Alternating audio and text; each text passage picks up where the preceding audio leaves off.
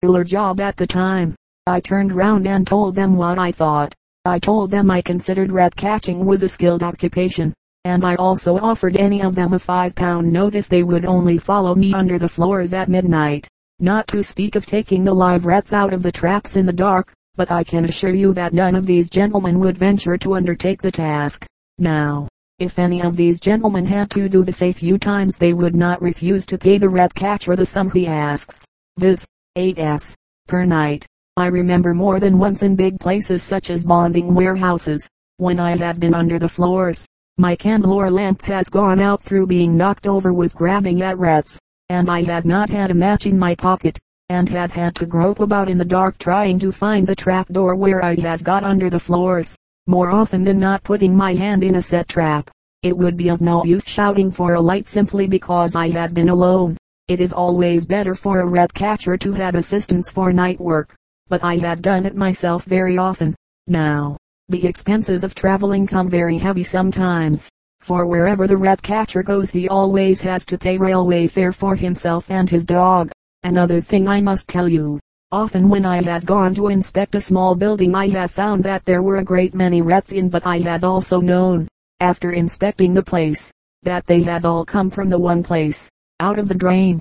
Well, if I have contracted to do this job for a lump sum, I could easily clear this place and not catch an odd rat, simply by ferreting them all back into the sewer in the daytime, and then making it good. But in most of these cases they do not like to pay your bill because you have caught no rats.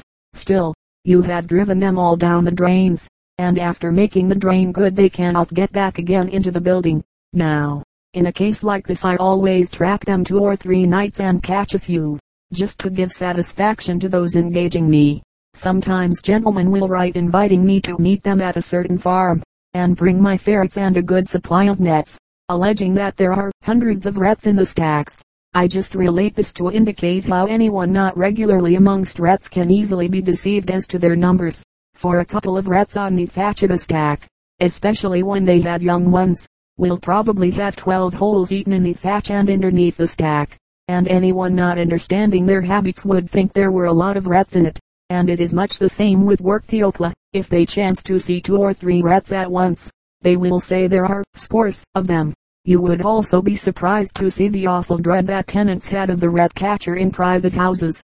When ferreting these places they think that if a rat catcher has once put his ferrets under the floor they will never see another rat in the place. But depend upon it they are very bad to catch in these places. I have often had much trouble respecting houses, warehouses, etc. to know whose duty it would be to pay the rat catcher for his work, the landlords or the tenants. But I think that the landlord should pay. I have had many engagements to catch rats in newly built houses before they were tenant. The time the rats get into these places is whilst the workmen are putting the drains in the backyards, leaving the drains open at nights. Thence the rats come out and get under the floors, sometimes having to stop there, too, simply because the next day the joiners board up the floors and thus blot the rats in underneath. And then the rats can always get into the kitchens up the back of the fireplace. Most property owners would do well to take note of this fact. I must tell my readers, especially those having large shops, etc. that it is a good plan, if possible, to turn off the gas and water every night and weekend. For I have seen a good many cases where the rats in the night time have eaten through a water pipe, and the place has been flooded by morning. It is just the same with a gas pipe, and my opinion is that it is quite possible for fires to be caused by rats in the night time. Rats are very fond of nibbling and scratching at softwood, and it would be an easy matter at a grocer's shop for a rat to bite or scratch through the package of a gross of matches and ignite them. And the same cause may prove disastrous with any other inflammable goods. Respecting the conveyance of live rats, the rat catcher should always be particular to have good strong cages and bags, because if he had a number of rats in an unserviceable bag which happened to break open at a railway station or in the street, I think he could be summoned for the damage the escaped rats might do. Still, I have not in my time had or heard of a case of this sort. Speaking of bags, a good many people seem to think that if a man puts his hand into a bag full of rats they will bite him. But I can assure you that a child could do the same thing and not be bitten. Should there be only two or three in the bag, then they will bite. But not in the event of there being a good number. The same rule applies to a rat stored in a cage. where there is open daylight if there be 40 or 50 rats together. It is then the habit of the rats for all to cling together, and they will let you handle them anyway if only you will have sufficient courage. It is very good sport for gentlemen who want a good day's outing to go to farms when threshing is on, and also to go hunting and ferreting round the corn and wheat fields. And I think many sporting gentlemen who have not seen such sport would indulge in it freely after they had once witnessed it.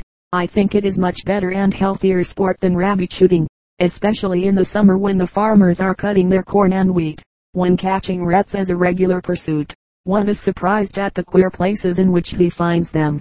I recollect ferreting seven full-sized rats from under the floor of a built dog kennel not above four yards square, where a large mastiff and a terrier dog slept every night.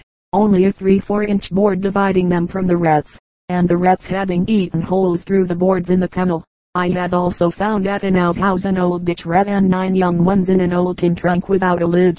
I had also caught rats and taken young ones out of the nest from under railway sleepers where trains had been running and shunting operations carried on every day. And I had even taken old and young ones in their nest from a pile of Cheshire cheese, at a wholesale cheese and bacon factors. And mentioning cheese in this connection reminds me that once I discovered that rats had scratched and eaten a hole direct through the bottom lot of cheese in a pile which had only been there three weeks. A word or two about what a rat will do with a ferret. I have often seen a rat run a ferret out of the hole, and then wait with its head out of the hole until the ferret has come to it again. I remember once ferreting at a hen cote, and put the ferret behind the hen nest, whereupon the rat attacked the ferret, which then jumped back and died in five minutes, the rats having given only one bite behind the ferret's ear. Of course this is a very rare occurrence. True, I have had many ferrets killed by rats in my time, but it has always occurred through the poisonous bite first swelling and then taking bad ways, the ferret dying in probably a week or so. You must understand that if you put a rat and a ferret together in a tub the ferret would kill the rat in 9 cases out of 10. The nature of the rat being to get away from the ferret if possible, but if it cannot it will fight. And I think a rat, for its size, is of a very vicious nature. For I have often seen when trying a puppy at killing a rat in a pit, that a game rat will run the puppy all round the pit. The best way to try a pup to kill a rat is to draw the teeth of the first rat it secures for sometimes if a pup gets a severe bite from a rat it will never look at another.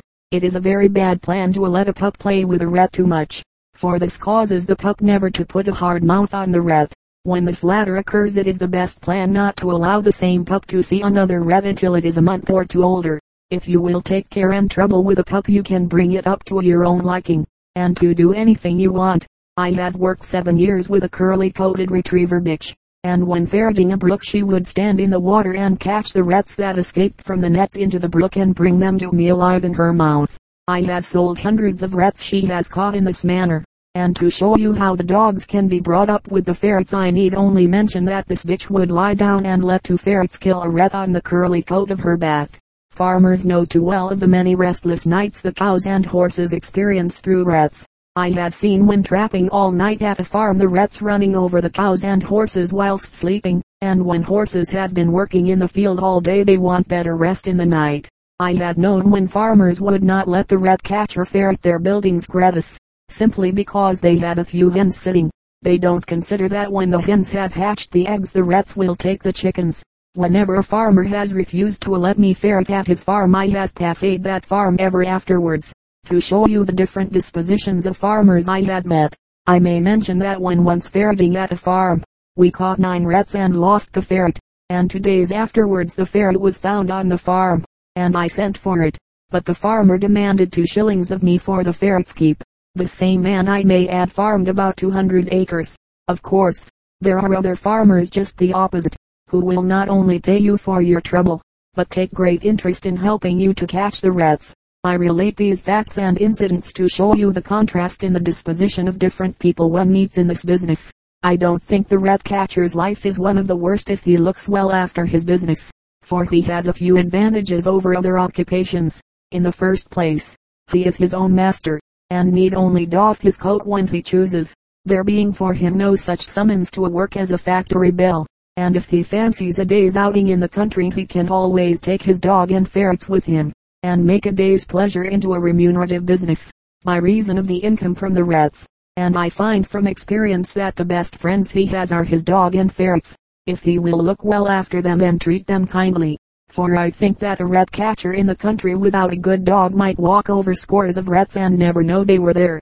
So you will see that his dog is chiefly what he has to trust to. And now, in conclusion, let me express the hope that this book will prove instructive, entertaining, and profitable to my readers, inasmuch as I have endeavored to make it so to the best of my ability and within the somewhat limited scope and sphere of a rat catcher's calling.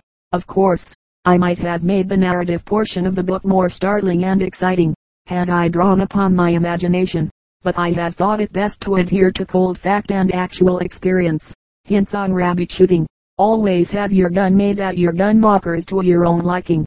Always be prepared for the worst of weather, and be sure to have good strong boots.